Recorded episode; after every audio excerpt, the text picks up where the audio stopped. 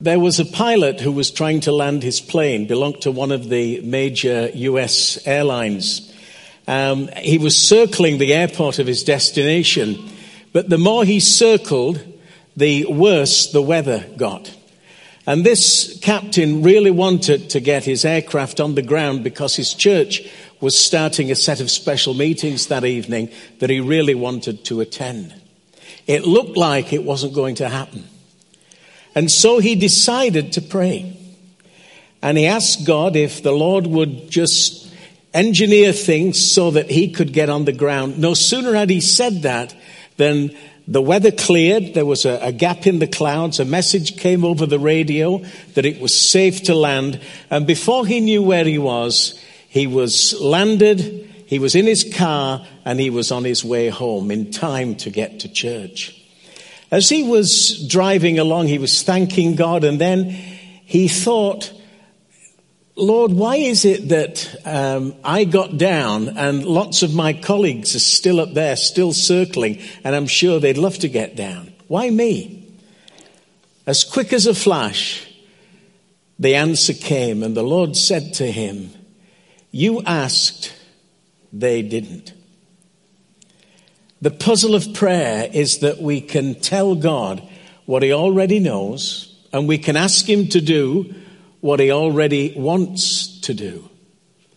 And the power of prayer is that the God of heaven has promised both to hear us and to answer us. When we pray, something always happens. And as Peter said a moment ago, in just a few days, we get to begin participating in a whole concentrated season of prayer.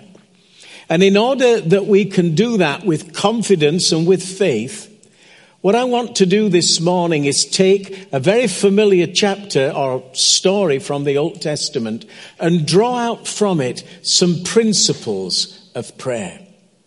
So would you turn with me, please, to 1 Kings chapter 18 and the story of Elijah on Mount Carmel. Now, while you're turning there, let me fill in what's happened to the point that we're going to begin our reading. Because of idolatry, immorality, and child murder, God had shut up the skies over Israel. The whole land was under judgment. And for three years, the land and the people and agriculture was languishing in both a drought and a famine. Things got to such a point that God tells Elijah to challenge the prophets of Baal to a duel of spiritual power in the very nerve center of Baal worship, which was Mount Carmel. And so they come together. Elijah, the single prophet of God, outnumbered by 850 prophets of Baal and Asherah. And you know what happens. The prophets of Baal call out and cut themselves, and hour after hour they try and invoke fire to come from heaven. Elijah stands when it's clear nothing's going to happen, and with just a single word calls down fire from heaven and then under the same anointing slays all the prophets of Baal in a gory cleansing of the land. Now that's where the majority of us stop. We stop at verse 40, reveling in the glory of that great demonstration of power and might on Mount Carmel. But what I want us to do today is to pick the story up from afterwards, from what happens when Elijah has finished that. So would you turn with me, please, to 1 Kings chapter 18, and let's pick up the story at verse 41. And Elijah said to Ahab, Go up, eat and drink, for there's the sound of a rushing of rain. So Ahab went up to eat and drink.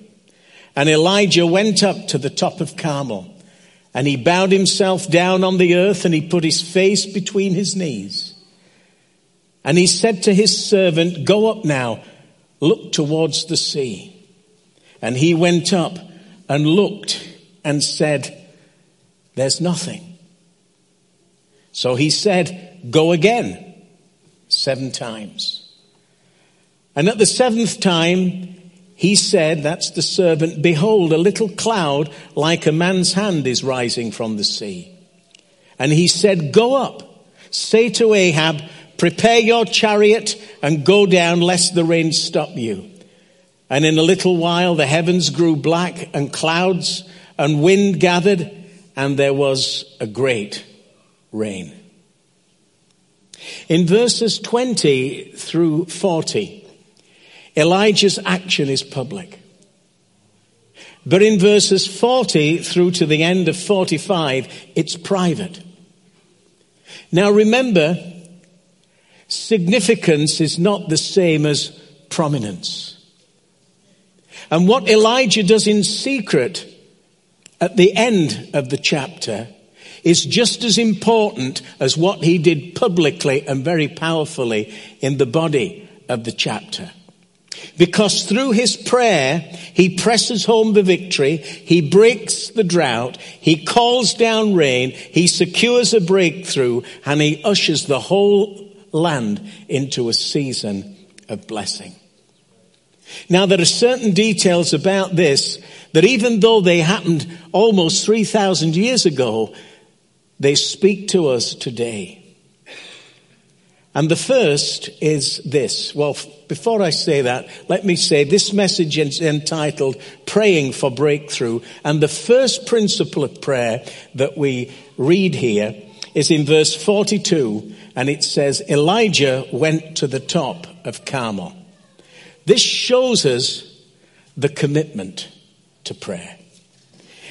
Now, Elijah's just experienced the high point of his entire ministry.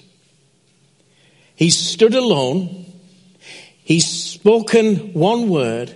He's watched fire come down from heaven. He's witnessed Baal toppled from his throne of power. And he's watched the nation's heart turn back to God. That's not a bad day's work.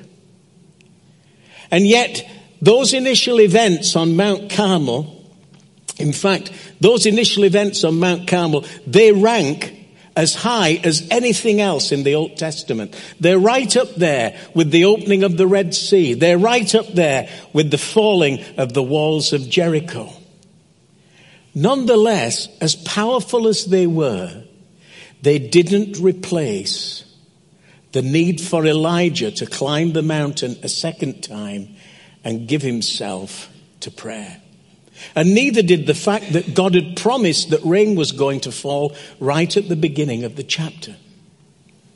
The anointing of the Spirit, demonstrations of power, signs and wonders, and even the promises of God's word are no substitute for prayer. Prayer is God's timeless call on the church, that which we are constantly supposed to respond to. E.M. Bounds wrote, God shapes the world by prayer. And he added, prayer is the means by which Christ carries out his great work on earth. John Wesley said, God does nothing except in response to prayer. And God himself promised, if my people pray, then I will hear from heaven and heal their land. Prayer is not the expression of a feeling. Prayer is a response to God's invitation and it's a commitment that we make. And when we do, then we are falling in line with all the great men and women, each of whom had a vibrant prayer life. Jesus used to pray in the garden.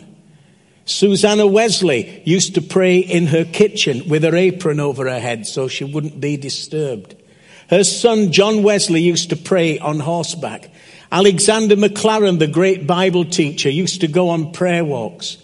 Charles Spurgeon prayed in his rocking chair, and David Brainerd, the missionary to the Aboriginal people of North America, would ride deep into the forest for his times with the Lord. If we wait until we feel like praying, we'll never pray. Mike Bickle, the founder of the International House of Prayer in Kansas City, identifies three stages of prayer.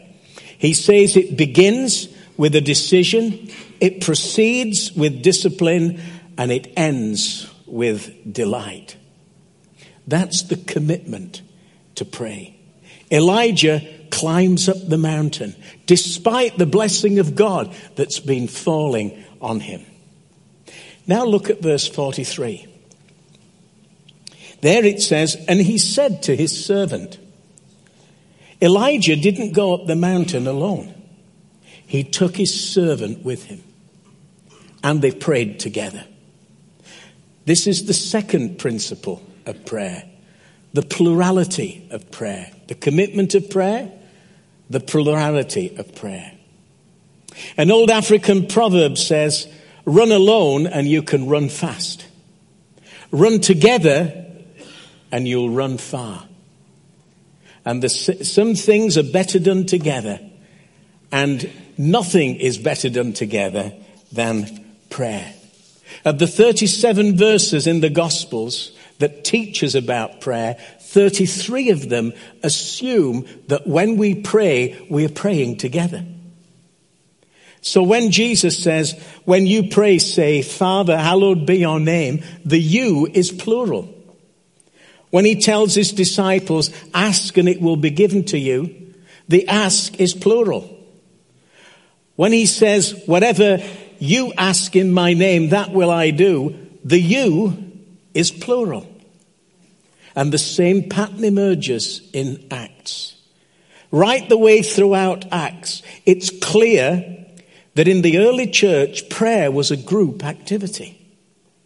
Before the Holy Spirit fell on the day of Pentecost, 120 men and women were praying for the promise of the Father to be fulfilled. The church in Jerusalem gave themselves to the apostles' doctrine and fellowship and the breaking of bread and prayer. And they did it together. When the Sanhedrin threatened Peter and John and wanted to shut down preaching in the name of Jesus, the church came together and prayed. In fact, they prayed with such power, the room where they were actually shook with the presence of God. And the night before Peter's execution, or at least his scheduled execution, the church got together and prayed, and the result of their prayer was that angels were released, chains were broken, and the iron gate of the prison opened spontaneously. Almost 90% of the instruction about prayer assumes it's not just individual, but it's corporate as well. Now, there's a reason for that. And it's this prayer is synergistic. And by that, I mean more spiritual energy is released when a hundred people pray together than if a hundred people were to pray in isolation and alone. I think one of the best stories that illustrates the, the, the power of plurality is one from the 19th century. The 44 metre long Broughton suspension bridge was built as one of England's first and strongest bridges. It's just outside Manchester in the north of England. And it stood there for five years, from the mid uh, 1820s until the early 1830s. And then on the night of April the 12th, 1831, a detachment of 74 soldiers from the 60th Rifle Corps came marching along. They were marching four abreast and they started over the bridge. In fact, as they entered the bridge, the men began to feel the planks underneath their feet begin to vibrate, and they actually liked what they felt. And then somebody started to whistle a marching song, which made them march all the more, stomping even harder on the bridge. And then suddenly, one of the towers at one end started to totter. And then it came loose and came down, and it brought down the entire bridge with it. When the engineers did an inquiry and examined what had happened, they discovered that mechanical resonance had been set up by the tramping of the soldiers' boots in unison and in agreement. And that led to a, a, a, an edict going out in the British Army, still in place today, that said, on that says, when soldiers march across a bridge, they have to break step because men and women marching in unity is just too destructive. Now translate that into prayer and you realize how powerful plural prayer, corporate prayer is. In fact, plurality is always powerfully effective. Back in 2013, in the International Ice Hockey Federation World Championships, they were held in Ottawa. The US women got to the final against Canada. And before the match, the US coach, Katie Stone, gathered her team and said this to them. As you enter the arena today, if you are thinking me, you'll win silver. But if you are thinking we, you'll win gold. And they did. Now, I got some flack for telling a story about the US beating Canada. but actually, it does underline a spiritual principle. In prayer, if we think me, we'll win silver. But if we think we, we'll win gold. Church, let's get our marching boots on. Let's fall in rank. Let's start marching in unison. Let's start agreeing in prayer. And let's see the shockwaves of God's synergism go through the situations that we are targeting. We've got a great opportunity to do that over the next four weeks, or three weeks, four Wednesdays. Let's not waste it. So, first of all, there's the commitment to prayer. And then there's the plurality of prayer. But there's more. In verse 1, God promises Elijah, I will send rain. But Elijah doesn't then go limp and passive and just let that promise self fulfill. He takes the promise, he goes up Carmel, and he begins to pray it in. And the focus of his heart is that the rain would come. And in fact, he sends his servant as a lookout to, to look out to sea, anticipating what God's going to do. That's the focus of prayer. In fact, in Ephesians chapter 6, Paul likens prayer to a Roman soldier's sword. Now, a Roman soldier's sword wasn't that big two-handed sword that some of us saw on Braveheart that, you know, sort of swept a swath right the way through the enemy.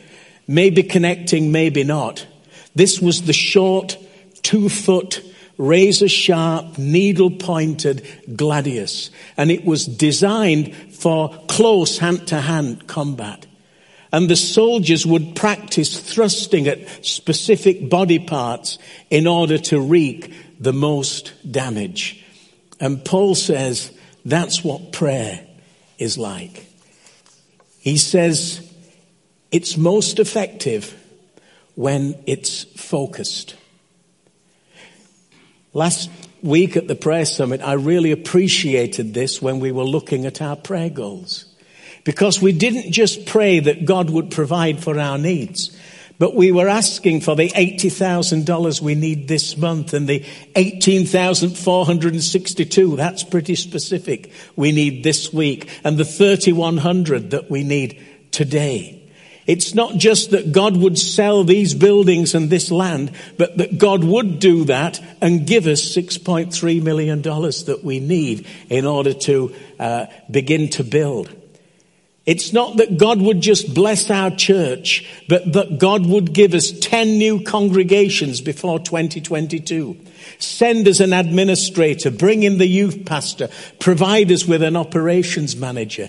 Do you see the point? It's specific sword thrusts. It, it's not the wide swath, but it's the specific requests. In fact, Howie Hendricks, who used to be a, a professor in the uh, seminary at Dallas, Dallas Theological Seminary, used to teach his students about prayer to guard against the slimy ooze of indefiniteness. In other words, be specific. The whatsoever you ask that Jesus talked about, it, it means be specific. It means be focused. It means be surgical. Now, let me add to that two things. As well as being specific and focused, also be bold. Do you remember when Jesus was going through um, Jericho to Jerusalem and Bartimaeus called out to him and Jesus stopped what he was doing and he said to the blind man, what do you want me to do for you? Now that guy had a blank check there. He could have asked for absolutely anything.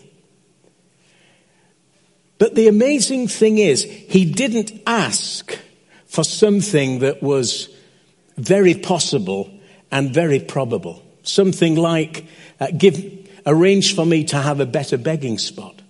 Or would you give me a, a really generous donation to my funds?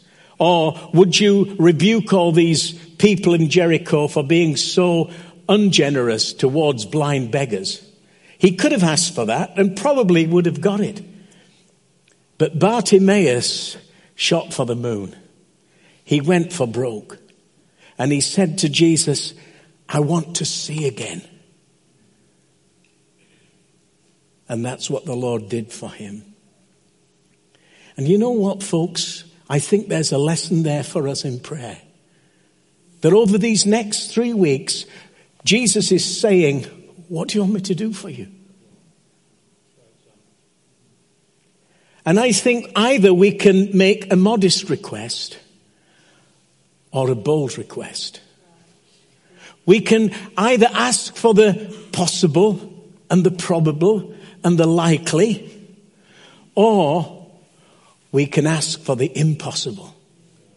And do you know what? I believe God loves it when we ask for the impossible. Because what that says to God is, my children believe that I can do this. And that's a wonderful thing. David Jeremiah says, when God's in the picture, everything changes. That the things that are huge for us are small potatoes for him. So, as well as being focused, be bold. And the second thing I want to add is this as well as being focused, be expectant. Let's shed that thing of, well, what good does this do? Let's shed that unbelief I mean, that, that, that spirit of Sarah that he, I mean, he has, he has three angels that show up and said, you really are going to get pregnant. And what she does is laugh in unbelief. Folks, let, let's, let's ask the Lord to change the water of our unbelief into the wine of faith and into the, the, the, the strong wine of expectancy. Elijah sent his servant out to look over the sea because he knew that God was going to act. He knew that he wasn't going to be stuck up Carmel for the next six months, but that God who had commanded him to go or put it in his heart to be there, he was the one who was going to come through. And so Elijah and his servant were on the lookout for God. Prayer is not like a slot machine. We put something in, we pull a lever, out comes an answer straight away. Sometimes we have to persevere. In fact, Elijah's posture demonstrates perseverance. Did you spot that detail? It says that, that he went to Carmel and he put his head between his knees. That's the posture that a midwife used to put a woman in when she was giving birth.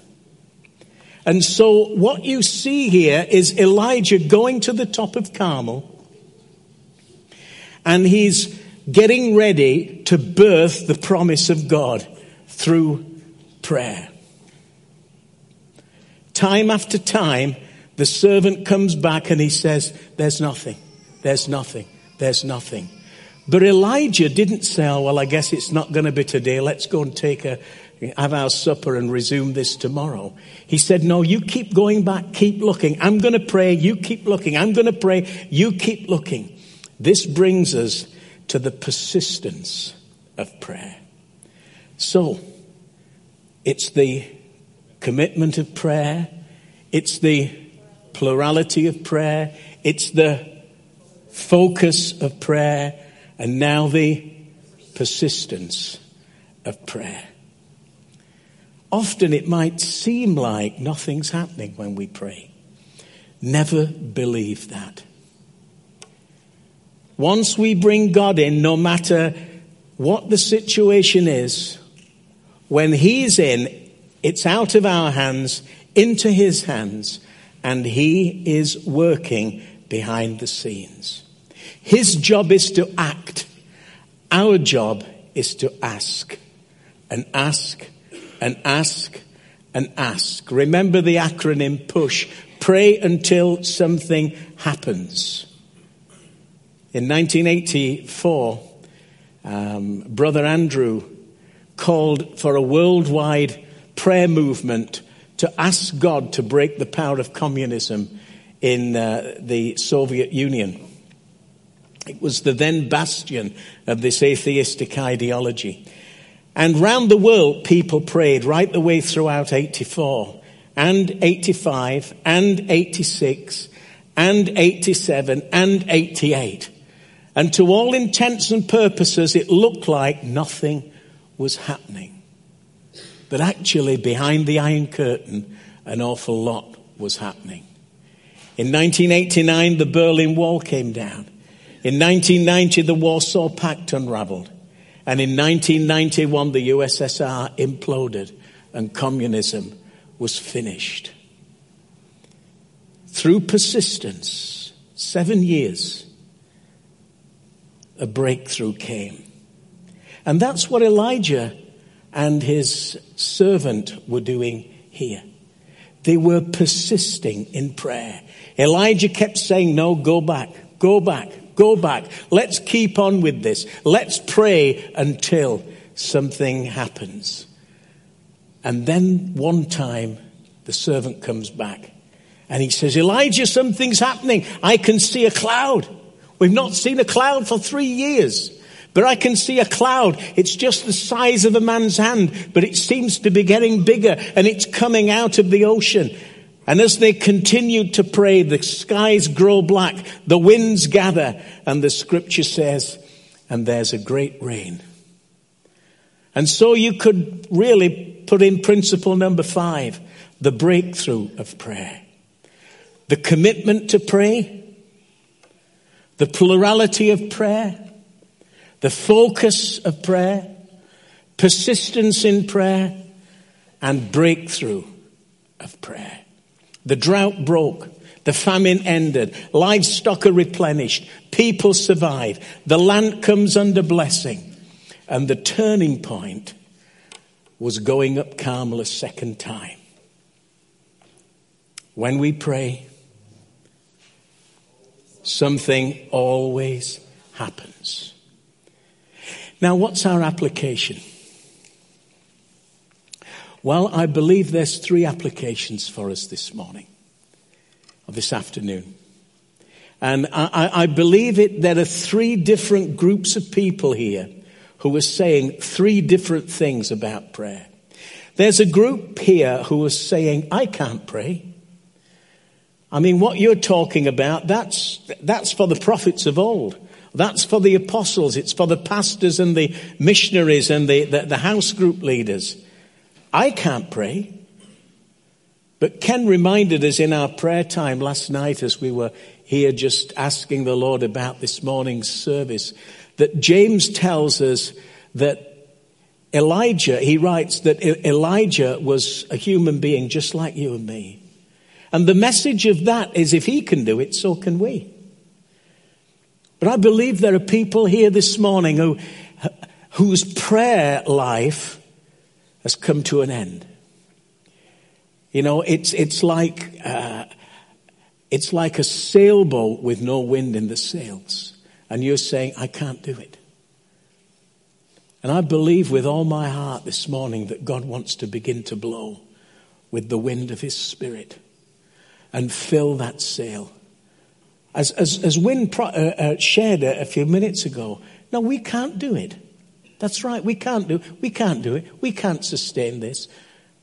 But God can cause us to do that. He can blow by His Spirit. He can fill the sail of our prayer life and we can get with the program and begin to pray. So that's the first application. And if that's you, I believe God wants to touch you this morning. Second application is this. And I, when I appreciate what you say, you just about preach my applications, which is a wonderful commit, uh, uh, confirmation. Thank you for that. People are saying, I'm weary of prayer. I'm tired. Not I'm tired of prayer, I'm just tired in prayer. I've prayed and prayed and prayed, and nothing seems to be happening. You know, for years I've been at this. I want to say to you this morning, don't give up. And what we want to do, we want to be like Joshua and Hur that, that, that, that held up your, hold up your arms in prayer this morning. If you're weary in praying, don't give up. Keep right on. In the first service, I was just sharing a story that came to mind at this point about a, a woman swimmer that, that wanted to be the first that swam from Catalina Island to the mainland of the US. And uh, there was a boat that was leading the way. These were shark-infested waters, and uh, and and she'd been training, and she started to swim swim this distance, and uh, she, hour after hour she went and, and she carried on. And then suddenly the fog came down. And she couldn't see her goal. And she started to lose heart and get uh, uh, disoriented. And eventually she thought, I'm never going to get there. And so she signaled to a pilot boat. They hauled her aboard. And she, when the fog lifted, she realized she was within 300 yards of her goal. And if she hadn't have quit, she'd have broken through. I want to say to you, you're close to your goal. Don't quit. Keep swimming. Keep marching. Keep asking. Keep swimming.